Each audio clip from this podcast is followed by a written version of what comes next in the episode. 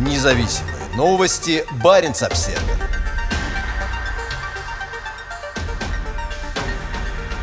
Россия и Китай углубят сотрудничество в Арктике.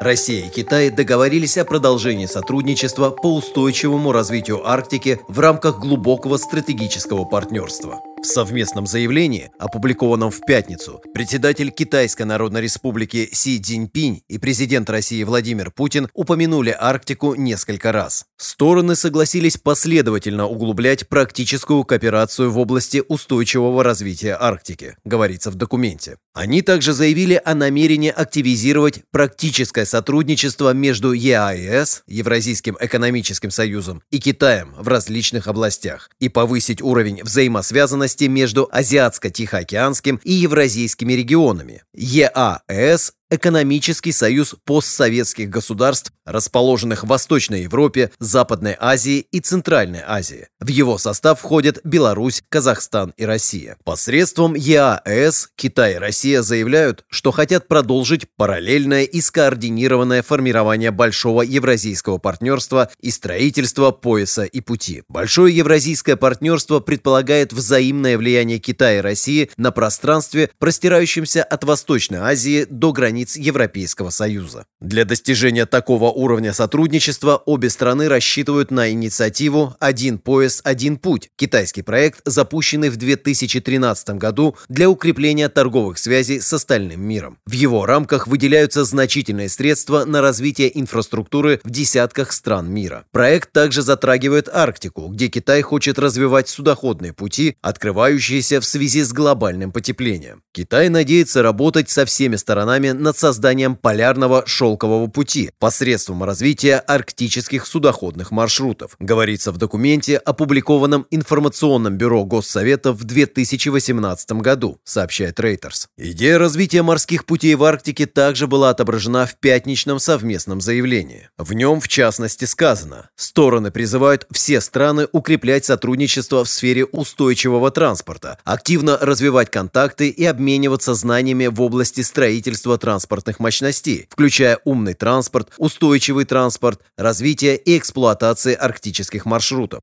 Помимо Арктики, в совместном заявлении подчеркиваются новые отношения между Россией и Китаем, которые, как утверждается, превосходят любой политический или военный союз времен Холодной войны. Дружба между двумя государствами не имеет границ. В сотрудничестве нет запретных зон, говорится в заявлении двух лидеров. Они заявили о намерении сотрудничать по многим направлениям, включая военно-техническое сотрудничество, взаимное признание вакцин от коронавируса, космос, изменение климата, искусственный интеллект и контроль над интернетом. Как пишет Рейтер, соглашение представляет собой наиболее подробное и громкое заявление о решимости России и Китая работать вместе и против Соединенных Штатов для построения нового международного порядка, основанного на их собственном толковании прав человека и демократии. Лидеры встретились в Пекине, после чего приняли участие в церемонии открытия зимних Олимпийских игр 2022 года. По итогам встречи председатель КНР упомянул о намерении увеличить двусторонний товарооборот до 200 250 миллиардов долларов США, в то время как Владимир Путин говорил о расширении использования во взаимных расчетах национальных валют.